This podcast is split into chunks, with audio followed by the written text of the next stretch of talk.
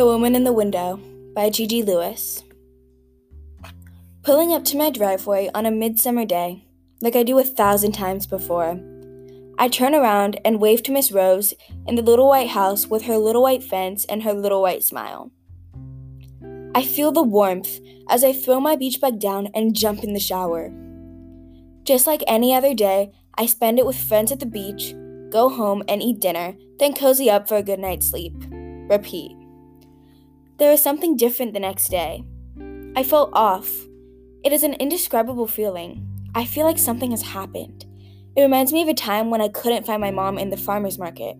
I was scared, lost, and alone. It may have only been a few seconds, but the pit in my stomach felt like an eternity.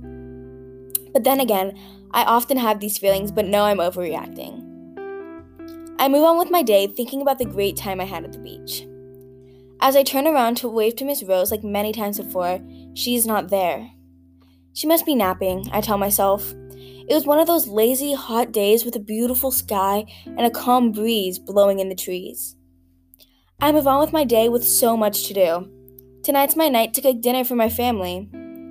Days go by, and I see no sign of Miss Rose. It's an unusual feeling because her face is always an unspoken comfort that I just expect to be there. At dinner, I mention the absence of Miss Rose.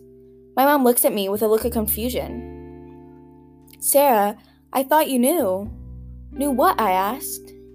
Miss Rose has been in the hospital since last Tuesday. She suffered a mild stroke, and the prognosis doesn't look good. Even though I didn't quite understand the severity, I just knew Miss Rose would be okay. She would be back. I would see her smile again, her curly white hair that sat on her shoulders, her friendly blue eyes, and the little lines on her cheeks that told stories of her past. I'll never forget her little sweet smile, especially her dimple on her left cheek. I don't know much about Miss Rose, but I know she has a son that comes around once or twice a year.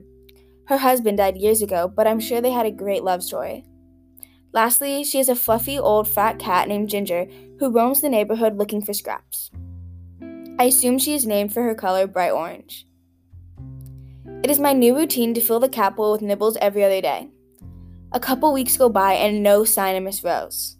I continue like every other day with friends at the beach, soaking up the sun and laying in the sand.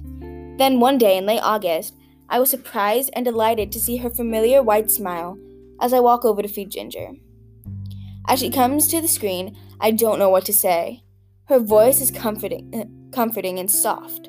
She thanks me for looking after Ginger, and the look in her eyes says it all. She is happy to be home. She asked me about my summer.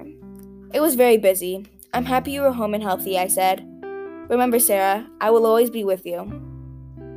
Mom calls for dinner, leaving Miss Rose's words in my mind. At home, I smell the spaghetti sauce Mom has been cooking all day.